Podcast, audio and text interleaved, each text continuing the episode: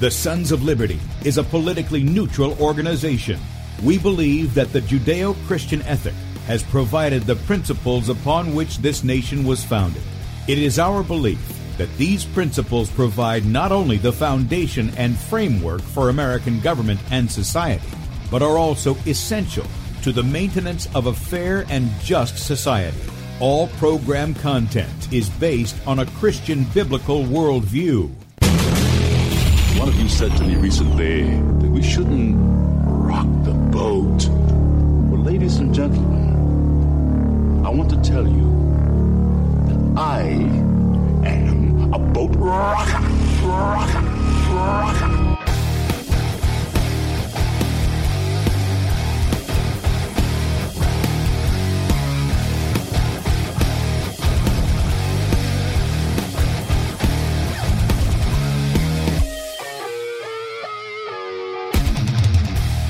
I will not wear the mask.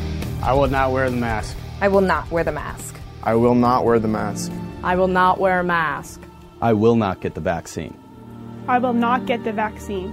And I will not get the vaccine. I will resist evil. I will resist evil. I will resist evil. I will submit to God. I will submit to God. I will submit to God. In the Lord I will praise his word. In God I have put my trust, and I will not be afraid. Hear my prayer, O Lord, and let my cry come to you. Do not hide your face from me in the day. For the Lord is the great God, and the great King above Rise all. up, O judge of the earth, render punishment to the proud. Lord, how long will the wicked, how long will the wicked triumph?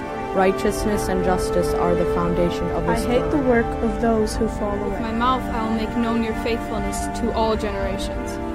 For I have said, Mercy shall be built up forever. Your faithfulness you shall On an instrument of ten strings, on the lute and on the harp, with harmonious sound. For you, O Lord, have made me glad through your works. I will You, O triumph in the works of your hands. Are on high forevermore. For behold, your enemies shall perish. All the workers of iniquity shall be scattered. I will defy tyrants. I will defy tyrants. I will defy tyrants. I will defy tyrants. I will defy tyrants. And with that, good morning, America. Welcome, Christians, conservatives, constitutionalists, liberals, libertarians, communists, Islamists, LGBTQ, RSTV, WXYZ people, and anybody else I may have missed to the Sons of Liberty radio show here on Red State Talk Radio, where we use the Bible and the Constitution not to see who's on the right or the left, but who is on the straight and narrow. I'm your host, Tim Brown, coming to you live from the U.S. occupied state of South Carolina. Actually, I'm not coming live. We're pre recording this uh, due to the time restraints of our guests. Uh, I am the editor at sonsoflibertymedia.com, and for our Muslim friends, I'm the infidel that Allah warned you about. I hold to the book, the Bible, as the authoritative word. Glad that you guys have joined us this morning. If you would like to check us out online, please go to sonsoflibertyradio.com or sonsoflibertymedia.com. In fact, if you are, are listening by way of Red State Talk Radio and you would like to watch the video portion of the radio show, that's right, you can see the face that's made for radio. You can go to sonsoflibertymedia.com, scroll down on the right side of the page, and we will be going live in the area, the second video down. You'll notice that it'll be live and you can blow that up. And then you can click on the icon to join us in the chat. We usually have a lot of people in the chat room in the morning and uh, great to have everybody there as well while you're there if you miss bradley's show from the previous day you can click on that and watch it he'll also be live at uh, 3 p.m eastern 2 p.m central and that will be at sonsoflibertymedia.com. Right above that is a place where you can subscribe to our newsletter uh, that goes out every day. We don't rent your email, sell it, or spam you. And uh, you get one email from us a day that includes the morning show archive. That will include the video portion of the show, the podcast, and any links, uh, videos, documents, any of that stuff like we normally do. We'll put it in one nice, neat little package that if you want to go back and go back through some things or you saw something there that you want to share with a friend or something like that, it'll it'll be available for you. And finally, if you agree with our message, you have the means to do so, and you want to do so, uh, support us. There's a donate button at the top of sonsoflibertymedia.com. You can click on that and make a one-time donation, or you can partner with us as a monthly uh, supporter, as a son or daughter of liberty. That button is also available there. We don't do what anything that we do, whether it's radio, internet, or out among the people in the 50 states teaching our Christian heritage. We don't do any of that apart from the support that you give us as the Lord leads you to do that. And then finally, we have a store, and I've told you guys about this this week through Saturday uh, night, midnight. You can head over to the store if you've been wanting to get the coward shirt. We call it the coward shirt. It's really not a coward shirt. Cowards will not preserve, uh, did not establish the republic. They won't uh, preserve it either. This comes in a multitude of colors. You can get it for 10% off through Saturday night, which is going to be, I think, the 9th uh, or 10th, excuse me, July the 10th, midnight, when you use promo code Republic10. That's the number 10. Republic, the number 10, all one word. You get 10% off as many of these uh, shirts here as you want to get. All right. Now, with that said, we have a special guest on today, and um, you know we just came out of Pride Month, um, and uh, in talking with Lynn, this is Wednesday, so we were talking with Lynn earlier this morning, and she said, "I think they're going to make end up making this push it to where it's more than one month. It's going to be, you know, multiple months, maybe even just designated as a year. I don't know." But we've come out of that, and a lot of people have asked, uh, accused Bradley of hating people who are engaged in sodomy or lesbianism or this this transgender. There is no such thing. That's a word they've labeled it with. But there, there is no transition from man to woman or woman to man. There is none of that. And they accuse us of hate. They've done that with me. They've called in and asked and uh, and things of this nature. And I thought, let's bring on some people that were engaged in that kind of a lifestyle where they were, you know, in rebellion against God. And all of us were in rebellion against God by some means or another. But these are people who've come out of it. They've been converted by the gospel of Jesus Christ. And uh, one of these people is uh, Janet Boynes, and um, she founded Janet Boynes Ministry. Uh, she's the CEO and founder. She felt God's call her life to help those who are trapped in the sin of homosexuality and yearn to be set free. She seems this, or she sees this as a holy calling 2 Timothy 1 9, and has also been led to reach those who struggle with same sex desires and gender identity dysphoria. God has further laid it on Janet's heart and with a great urgency to equip the body of Jesus Christ with the necessary information and skills that will help them address these controversial issues that are impacting the Christian church today. And it is my privilege to welcome to the Sons of Liberty for the first time, Janet Boynes. Good morning. Good morning. Thanks for having me. What a yeah. blessing you are. Oh well, thank you. I appreciate that. I, I, you know, I'm hoping that we're going to be able to to look and see the same thing from you in the show. I know you have a, a, a track record of helping in this area, and um, you know it's not only the teaching it's coming alongside these people and and showing them what repentance is. You know people came to john the baptist and they said well what about me? You, you say i got to bear fruits of repentance. Well what does that entail? And he would he would address the specifics of that. And it seems like that's what you do in your ministry. Do you want to open up by just sharing a little bit of your testimony and where you were where god's brought you out and what you're doing now? And, and you're right it's all about God. I could not be where I'm at today, Tim, if Jesus Christ did not enter into my life, even though I walked away from my faith for 14 years. But I saw fit as well when people started to help me to walk out of life. You see, being raised in a family of seven kids, four different fathers. Now think about it. I'm the middle child, have a different dad than the rest of them, raised by an alcoholic father who abused my mother when he came home drunk. Then years later, at the age of 13, following my sister to her biological dad's house and then being raped by him and then by an altar boy. Hey, that's some traumatic experiences that many of us have gone to. Now, if you look at statistics, I think it was a few years ago, National Institute of Health said 85% of lesbian women have been sexually assaulted. 60% of gay men reported childhood sexual assault.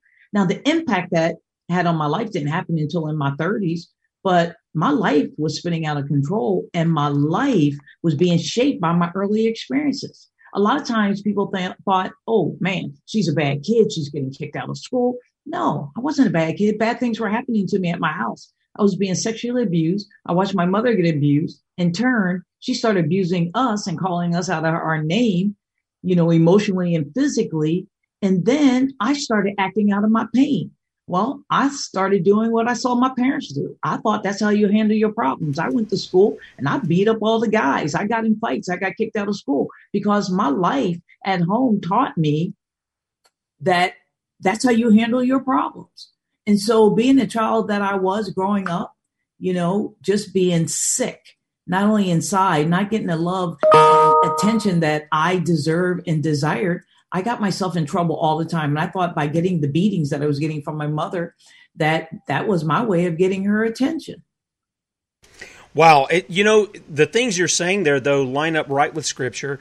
We read in Deuteronomy 6, and we focus on this on Wednesdays when we talk about government usurp, usurpating their power um, and going into the parent's jurisdiction to teach. God tells us as parents we're to have his commands in our heart we're to impart them to our we're to, to, to, teach them to our children. When they lie down when they get up when they're walking in the way we're to paint them on the doorposts of our house.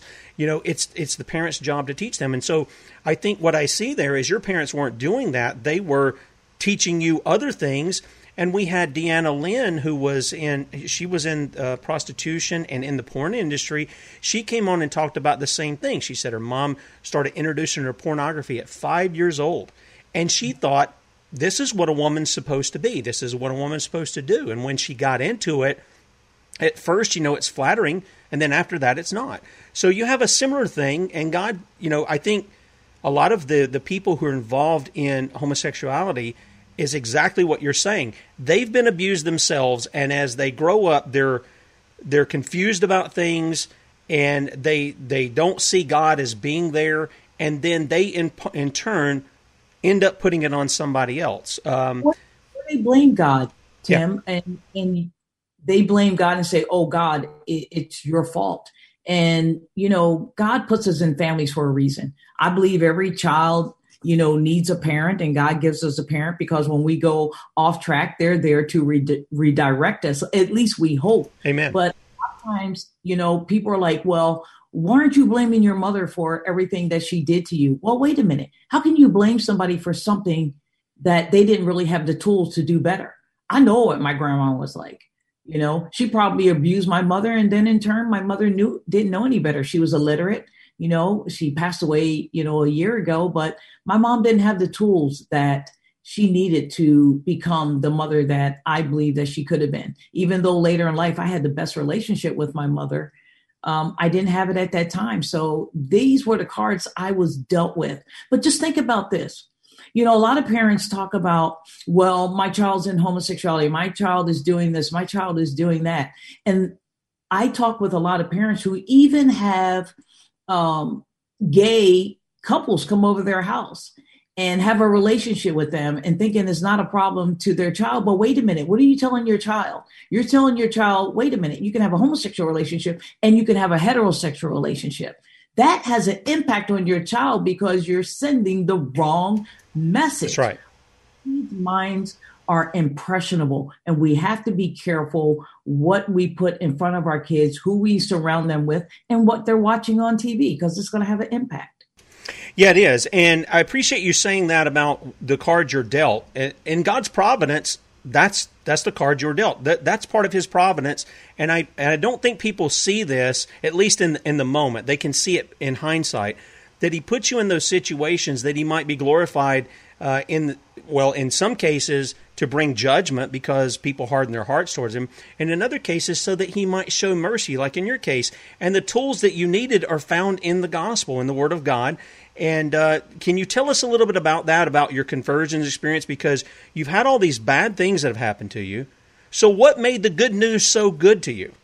Well it's amazing because i believe growing up tim that I gave my heart to the Lord. There used to be a bus that came by and picked us kids up, you know, and took us to church. And, you know, I believe back then I gave my heart to the Lord. I was a Episcopalian, but I didn't learn, you know, the gospel of Jesus Christ in my Episcopalian church. But as time went on, I became very close to my eighth grade English teacher who took me under her wing. She was like a mom to me. She's the only one in my school who wasn't afraid of me. But she said something that I thought was very important. She said, Boynes, you have a lot of potential and so she took me under her wing and and worked with me on my on my schoolwork, which I I commend her to this day that I'm the person that I am because of her. But she moved to Minneapolis, Minnesota in 1979. I went on to college in 76. And then in 79, I came to live with her. And that's where I really started thinking about lesbianism. I wasn't a lesbian growing up. I dated guys. I went to the school prom. I was you know, you know, having sex like other kids were, you know, when we weren't supposed to.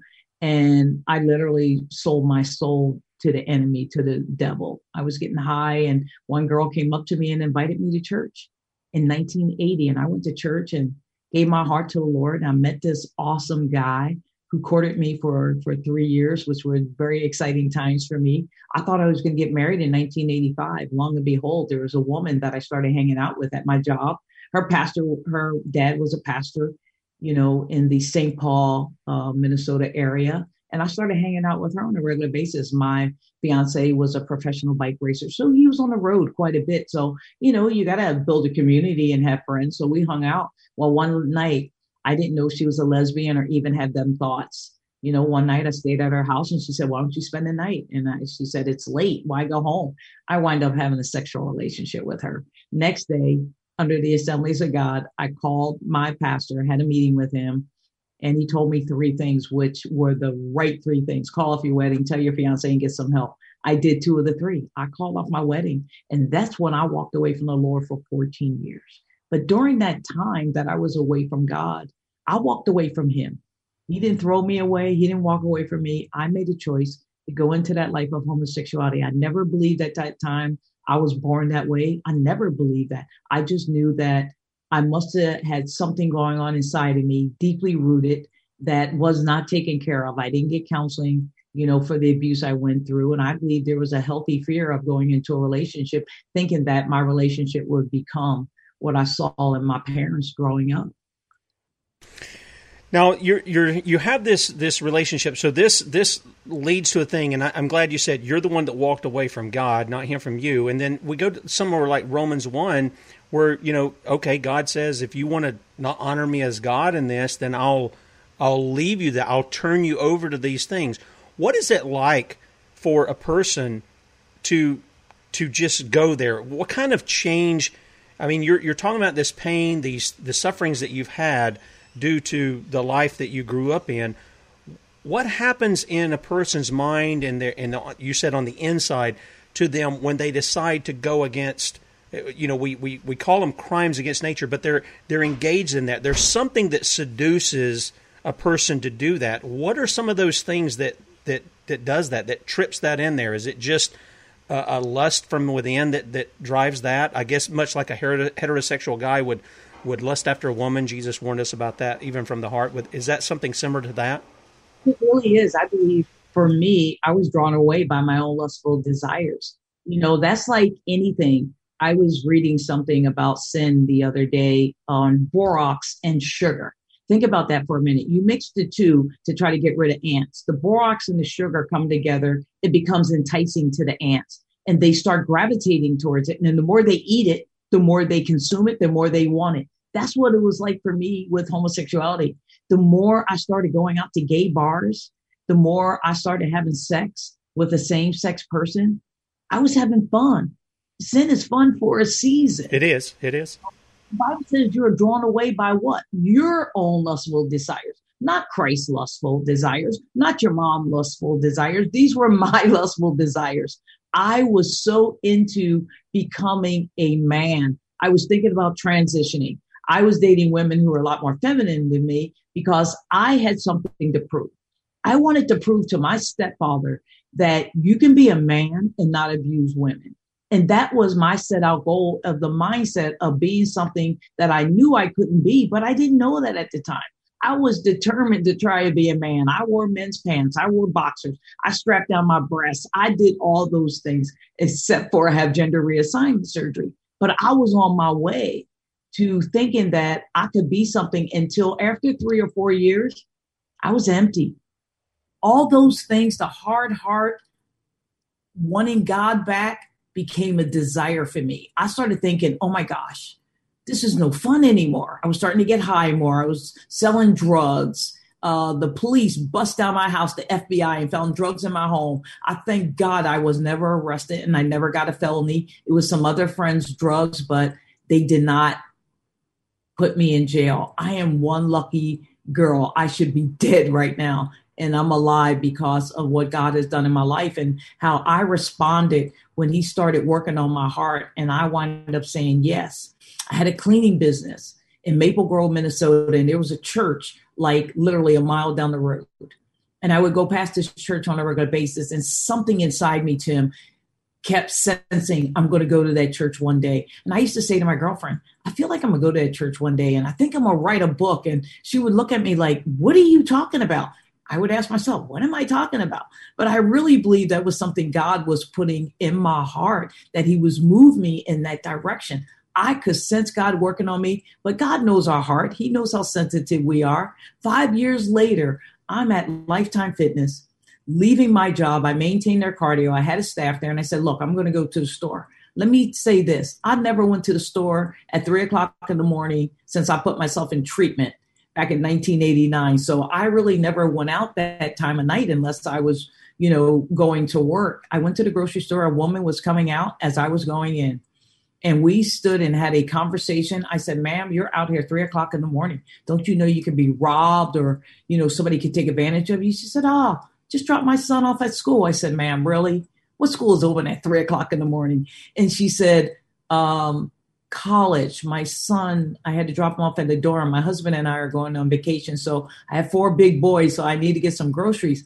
I said, Well, what school is open? She said, North Central Bible College. And that's where the wheels started turning because I could relate because before I walked away from my faith, I took homiletics and hermeneutics at North Central. So I knew this woman was a Christian.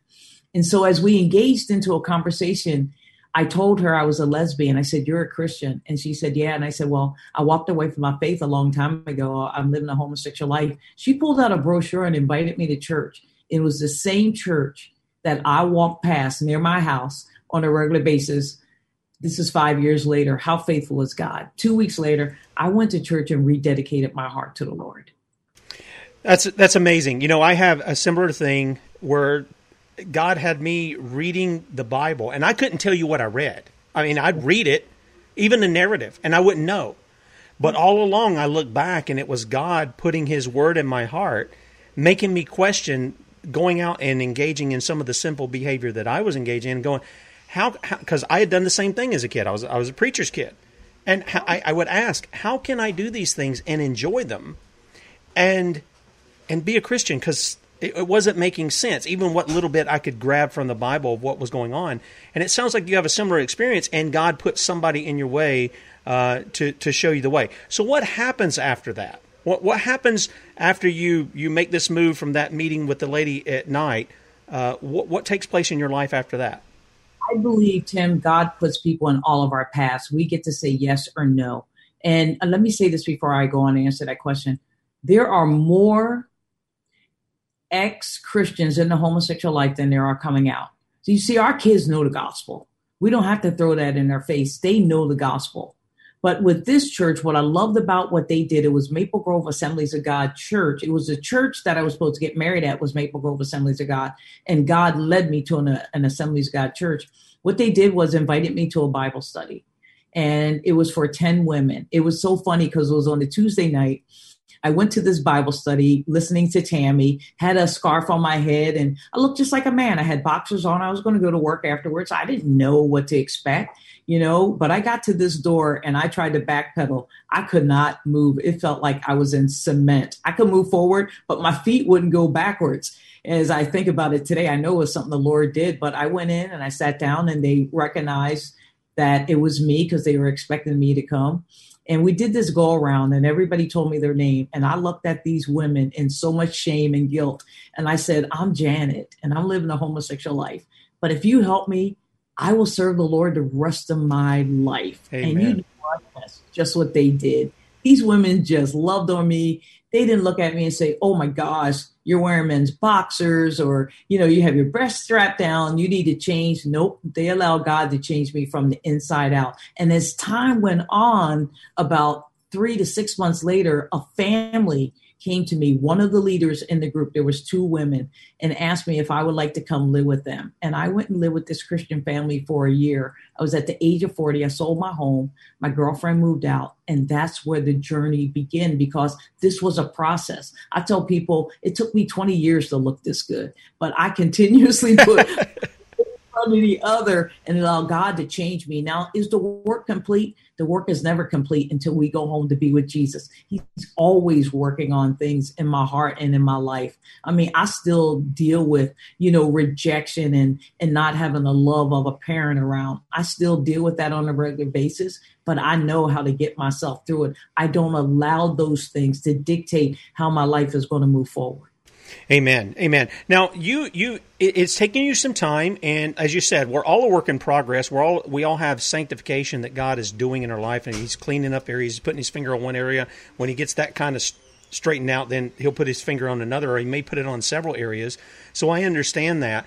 What happens that that brings you to the point? And can you give us a little bit of insight? At, because I think Christians need to understand this. I hear some people who are Christians and you know they just if if they weren't engaged in a certain kind of sin like what we're talking about here then they look at some people or they, they call themselves christian they look at some people as though well they're just this. I you know i can't have that and i can't be dealing with this that and the other. And i remind people that you know paul wrote to the corinthians and he was deal i think he was really dealing with gender benders in 1 Corinthians uh, 11 when he's talking about the woman shaving their head and the guys growing the long hair. Now, I have long hair, but I think what he's talking about is he's they're trying to look like the opposite sex. And he talks about some of them were engaged in those homosexual practices, and he says, Such were some of you. You were engaged in these things, but you've been washed, you've been cleansed. What did these ladies do when you talk about they loved on you? Can you give us some practical application of what they did to help you uh, to repent of the things that you were doing? You know, when you take something away from somebody, you need to build a new community. Just like drugs, when that was taken away, when I put myself in treatment, I started doing something good for myself, which was working out. What I liked about these women is they would invite me out with them to their families' homes all the women. I went from one place to the next where even when they went out on dates, some of the couples, they would take me with them because they wanted me to see how their husband treated them because I was curious. And when he pulled the chair out for her, he would always go, don't you sit down. I'm going to pull the chair out for you. And so I was learning these things of, you know, how a man should treat his wife and how a wife should treat her husband because I never understood that. The other thing I thought was important is that we pray together, something I never did at my home. The family I live with, I used to hear her and her husband outside of my door praying for me. And then they would go to each one of the kids' door and I could hear them praying for them. Amen. You know, the type of things that I didn't do at my home. But more importantly, they didn't want to change me. I remember talking to Pastor Greg, and I wanted so much to do things differently. They would bring me in the office and they would pray for me and pray over me. And I remember one day I said to the lady that I was living with, I said, You know, sometimes I want to tell you you look nice, but I'm afraid that you think I'm attracted to you. She said, Janet, the day you gave your heart to Christ, you are a new creation. We Amen. don't about that here. So you never have to worry about it. You can tell me I look nice all you want. And and the other thing that I think is important is that when I was ready, I went to them and I remember saying to the lady at the house, I said, Julie, will you show me how to put on makeup? And so she took me to JC Penney's and we put on makeup together. And then I went to one of the pastor's wives and said, you know, I don't have any girls' clothes would you take me shopping? Then they took me shopping. Of course, that was a process for me over the years. But each time I went to them, they didn't look at me and say, Oh, I don't have time, or I'm too busy, or maybe tomorrow. They made it happen. We did it like the next day because they knew that this was a process for me, but I was starting to open up more and God was starting to heal me. They were starting to see the change and they wanted to be a part of it. And none of them look at me today and take any credit for what the Lord has done in my life. Amen. A- Amen. wow. I you know, I I just I think that is the epitome of what we what we call love. Is that they have loved you in spite of what you did, which is what God does too. Uh, he sent His Son to die for us while we were sinners, right? And uh, and they've demonstrated that love. We talk about that here at the ministry that our love is not with just with words, but it's in action, it's in deed that we do that. First John three eighteen teaches us that, and so I'm glad to hear that. Now, what happened? Okay, so you got your makeup on, you're getting all girly, you're getting I guess some dresses and and some some women's clothing where where you're appearing as a woman. and you you get you get that down. You say that that all of that was a process for you. You're learning how a man treats his wife, how a wife is to treat her husband. You're seeing all this fleshed out. How does that lead to where you are now, to where you're helping, you know, other, I guess, men and women who are engaged in that in that particular sin, in that life, it's become a life. That sin has become a lifestyle to them. You're helping them. You're, I'm, I'm assuming you're applying the same principles and doing the same thing that was taught to you to them. How, how did you get to that place? I believe what was done with me was right. I believe they did it well. And just so viewers will know, this was a process. My change didn't happen overnight. You know, a lot of people say, well, come to church and your life will change. Yes, it'll start changing from the inside out, but not always the outside in because the outside in came later as time went on, as God started to heal me and I started to know who I was in Christ and I knew my identity. I knew that the Lord, you know, ordained me in his womb and he made me this wonderful female. I was starting to walk that out. It's funny that you asked that because I remember when I went to shop by myself, I would always find myself at Macy's in the men's department because that's what I was accustomed to. But then, you know, I would think, oh, I'm supposed to be over here. And I would literally run out and start crying because I didn't know how to dress. So I would Google certain outfits that I would like to wear, like Hollywood, what are they wearing? Then I would take pictures into the store and ask the ladies at the store if they would help me. And the women started helping me. I would try on things and they would bring me stuff. I didn't realize I had that, you know, at the, um, at the shopping malls, at the women's stores where they help you you know, buy clothing and stuff like that. And that's the way my life has always been. If I'm not sure of something, I have so many great women in my life that I can go and ask certain things. I know if I, you know, God brings the right guy and I get married, I know I'll be able to ask their spouses and them all the questions about marriage, but I know I'll have to put that thing into corresponding answers. I mean, questions and answers by acting it out and getting married and learning on my own. But at least I have people coming alongside of me as I was saying earlier, this is a process. It's just a matter of putting one foot in front of the other. But what was really important, and I think the foundation is right, that I read my Bible on a regular basis. The Bible says that if you hide the word in your heart, you won't sin against. Come on, that's it. My word is a lamp unto my feet and a light unto my path. And so I knew that God's word exuded inside of me. What was in me even before I backslid started coming out of me. I was starting to remember the scriptures that I memorized before I even walked away from my faith. And so that foundation of God's word and my intimate relationship with Him and praying on a regular basis really set me up for success. Amen. Amen. I, you know, and and to God be the glory for that. Uh, he uses the means. We're thankful for the means that He uses, the friends that come into our life who help us in that. Uh, but he's the one who's doing it. And I think a lot of people don't understand that. They, they have no concept, and that's why they kind of say, Yeah, I'm not. But I see something in you, too. Even before you're converted, you have this desire to be honest about who you are, what you're engaged in, and the fact that you're open to say, I would get out of this if I just knew how to do it. That's a, that's a pretty that's a pretty um, honest reply to what's going on. And I don't I don't find a lot of people when I share the gospel. I find some who are like that, but I find a lot of people who just I'm not interested in any of that, and uh, and they don't have that honesty to deal with their own hearts to to expose who they are and say.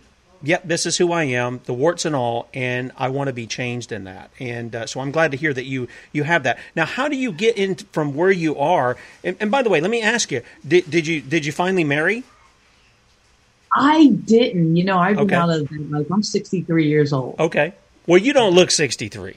but I I walked out of that life in 1998, and I literally would say all the time, Lord, for the sake of marrying, I don't just want to get into a relationship because I'm lonely or out of my pain. I want to be in a relationship that you put me into.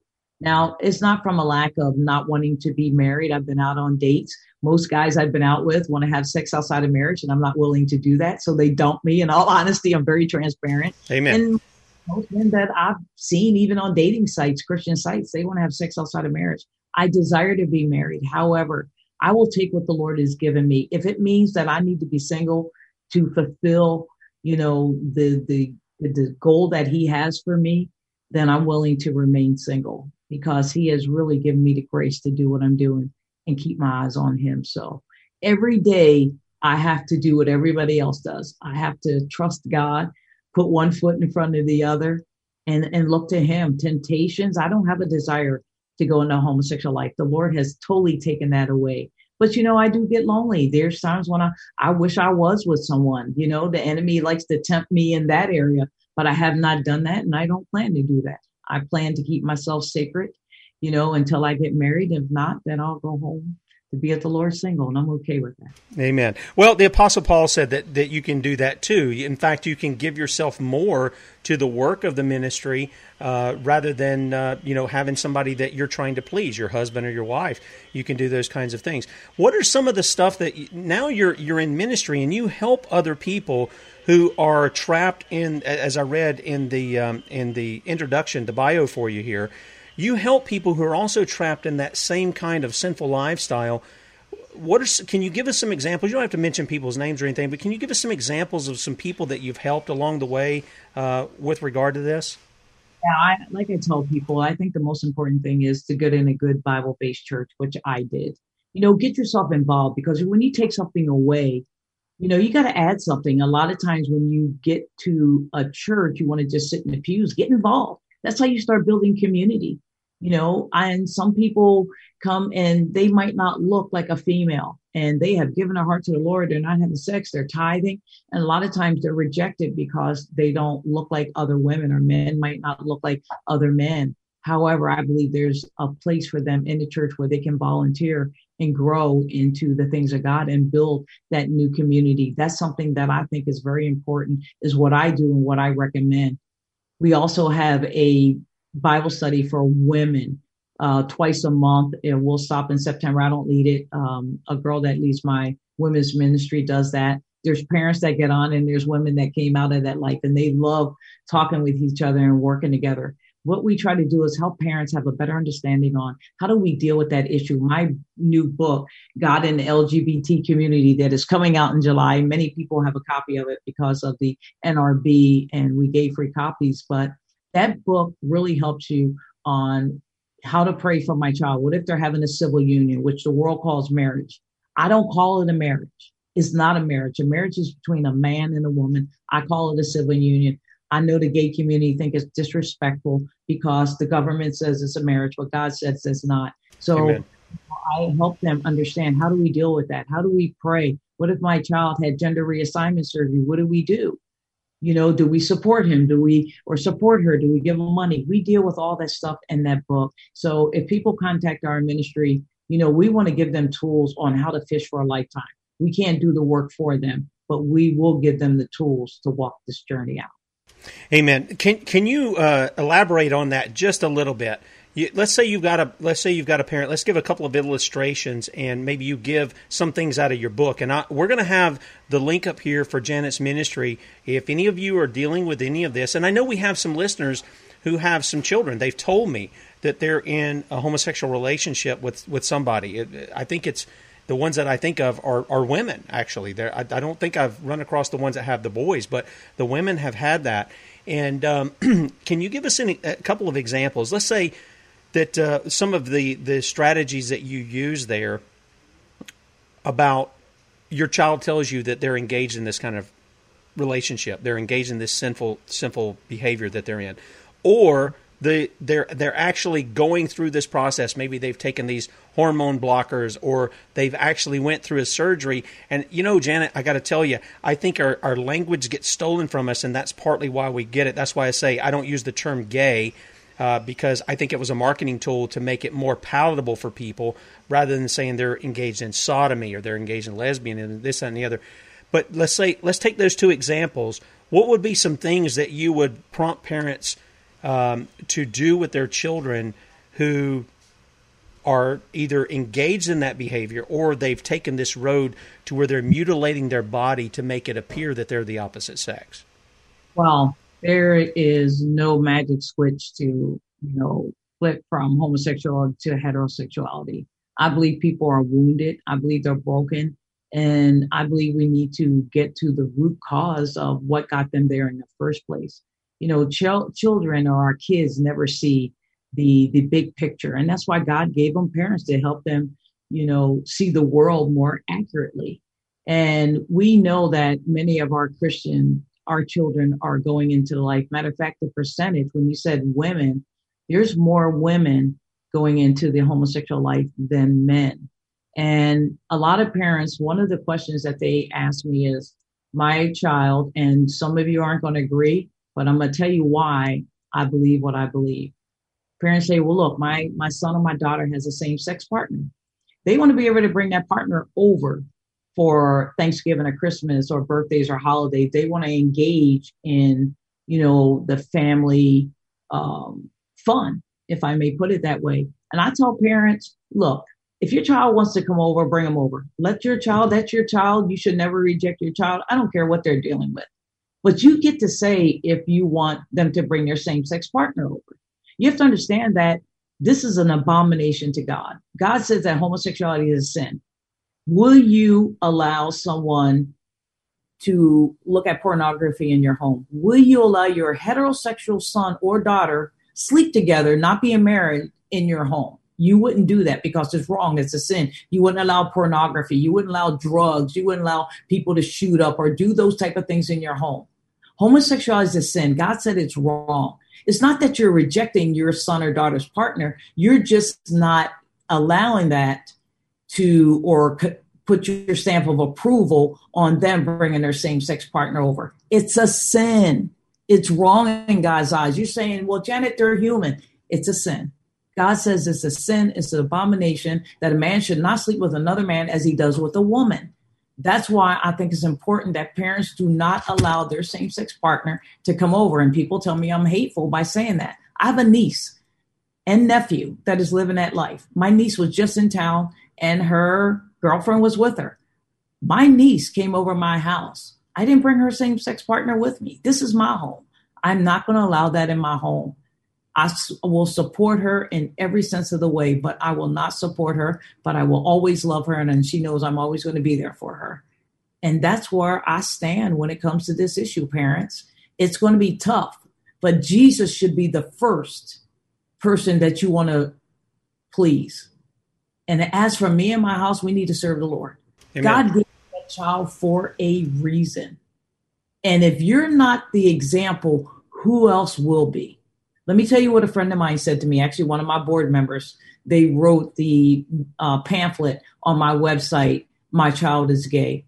They said that their daughter said to them about three years ago, if you would have caved, if you would have allowed me to bring my same sex partner into the house, I would never be walking with God today. I would never believe the gospel because you taught us that that was a sin and that was wrong. And why would you give in to something that you told me was not right.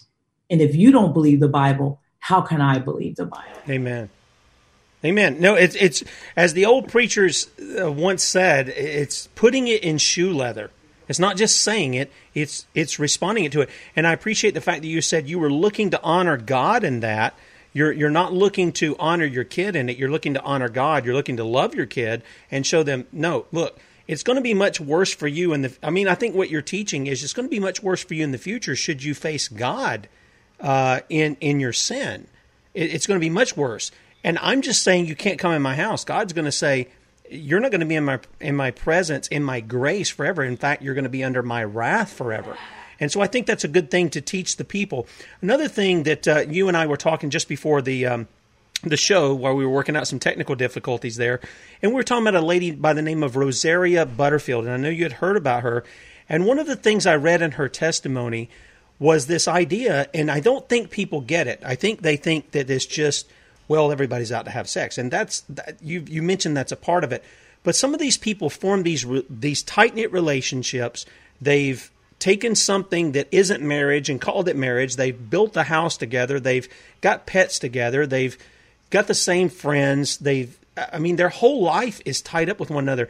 And what you said, if you take something away, there's there's a vacuum there, and something's going to fill it. and it has to be it has to be what the gospel presents and what the word of God teaches. And I'm glad that you made that so clear. But Rosaria helped help me understand these emotional ties, these physical ties. Some of them weren't even sexual; they were just, you know, you could say they're they're they're in the bonds of friendship, but they they cross the line of love when they're engaged sexually or romantically or any of these kinds of things.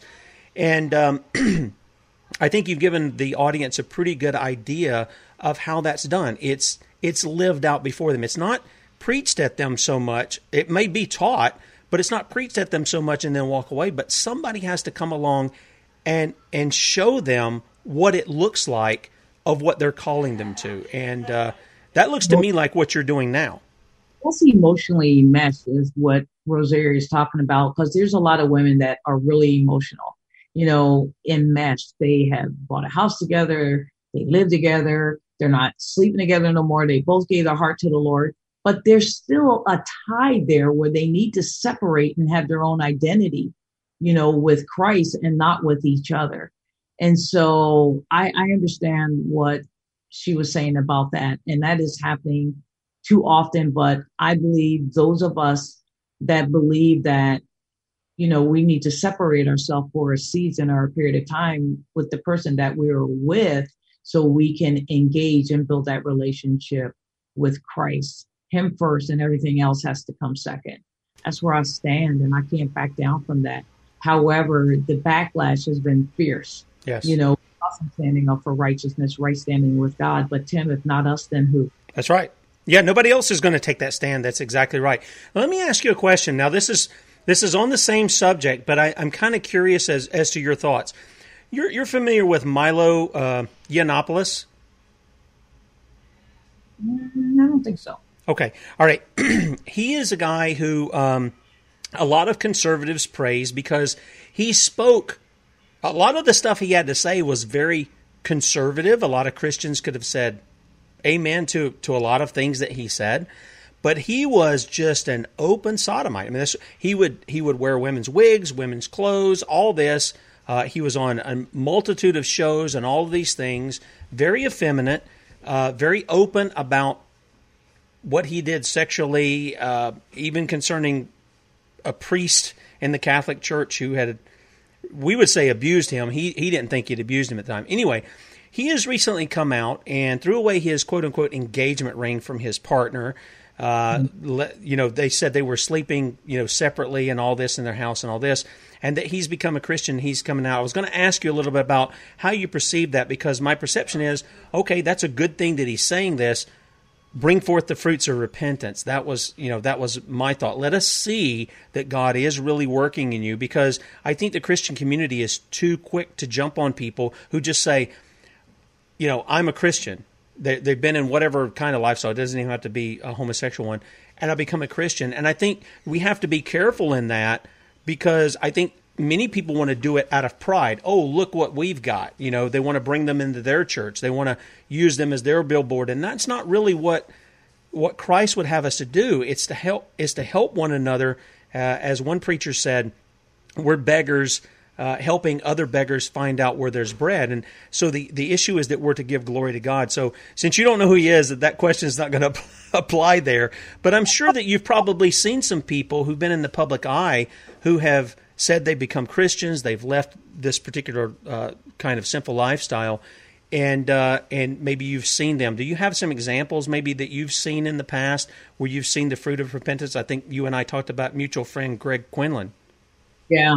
Oh man, I I've seen people repent and their lives turn around. I'm I'm among many men and women that have walked out of that life you know, you think about, you know, Luis and Angel, the Pulse nightclub survivors. Angel was shot six times in 2016 at the Pulse nightclub, you know, and you can tell, you know, because of the bullets that hit his body that he was shot. And this guy's life has been transformed. Can, can you but, elaborate on that? Because I have not heard that story. Could you elaborate on that a little bit? At my conference, I, I've been like a mentor to him and Luis, and you know, during the 2016, he shares a story that when he, when the Pulse nightclub shooting happened, you know, he wasn't even, I think, intending to go to the bar, but he wound up going to the bar with some people. And then they heard this pop, pop, pop. Make a long story short, he saw them being shot. And there was one lady next to him who was screaming and hollering. The guy shot him. and he was down. Then the guy was going by, making sure everybody was shot or dead. And he literally closed his eye and the guy started shooting him some more. He got shot six times. Then the cops came in, they got him out, rushing to the hospital. And I think he was the one of the, his name is um, Angel Colón. He was one of the first interviews that was done from the Pulse nightclub, and he survived that. And he knows it's only by the grace of God that he's alive. Now he's serving the Lord and sharing, you know, his story, him and Luis. As I said, they just spoke at my conference that was a few last month, and they are a blessing. There's a girl named Laura Perry. She had gender reassignment surgery. She lives in Oklahoma. You can go to uh, 700 Club and see her story. Laura Perry. She looked just like a man. She was taking hormone pills. You know, she had her breast removed. And when you hear her story, you can hear the compassion and the love that she knows that God had for her. And has she had to go back and have breast augmentation because she had her breast removed and the injection she was taking and how she looked like a man. But just like me, her parent, her mom was praying for her in a Bible study. And now she's walking with God. I've watched over and over and over and over again of people walking away from that life, putting one foot in front of the other. But really, think about this. What does it mean to accept Christ? You know, that's just the beginning of our journey. It's like when you buy a home and you sign a lease. And when we accept Christ, folks, it's like signing a lease. However, you still have to live out the terms when you sign that home lease and the terms that you live for Christ. And the agreement is that we will do the best of our ability to be Christ like. But I want to make something very clear. That promise does not, when the Bible does not promise that when you give your heart to the Lord, that you're not going to have bad thoughts or you're not going to be temptation, tempted or you're not going to have, you know, desi- bad desires. You're going to deal with that. Christ was tempted. But when we accept Christ, he will give us the tools that we need to walk that out. He'll never give us more than we can handle. We cannot allow our flesh to lead us, but we got to keep fighting every day the good fight because as long as Satan's on planet Earth, his goal is to kill and destroy us. There's That's no right. redemption for the devil. And so we're going to always have to look to God and trust him in everything that we do each and every day. And sometimes it's hour by hour and sometimes it's minute by minute. Amen. I could I couldn't agree more. And you know, I'm thinking of the passage because I've used it with another guy who died of AIDS. He was involved in that kind of a lifestyle too. And the pastor went in. He didn't know the young man, and he said, "Can I can I go in his room or something?" He found his journal, and in his journal, he had you know he had been converted when he got really really sick. He'd been converted, and one of the last entries contained this passage here, Psalm one nineteen seventy one. And I get I get choked up every time I think about this for those people. He wrote, It is good for me that I've been afflicted, wow. that I might learn thy statutes. And I remember sitting and listening to that pastor give that testimony of that young man who couldn't testify for himself because it was his funeral. And I thought, how good is God that he will afflict? He will afflict us. He will chastise us because we are His children. He loves us. I take. We've got. Me, and my wife have ten kids.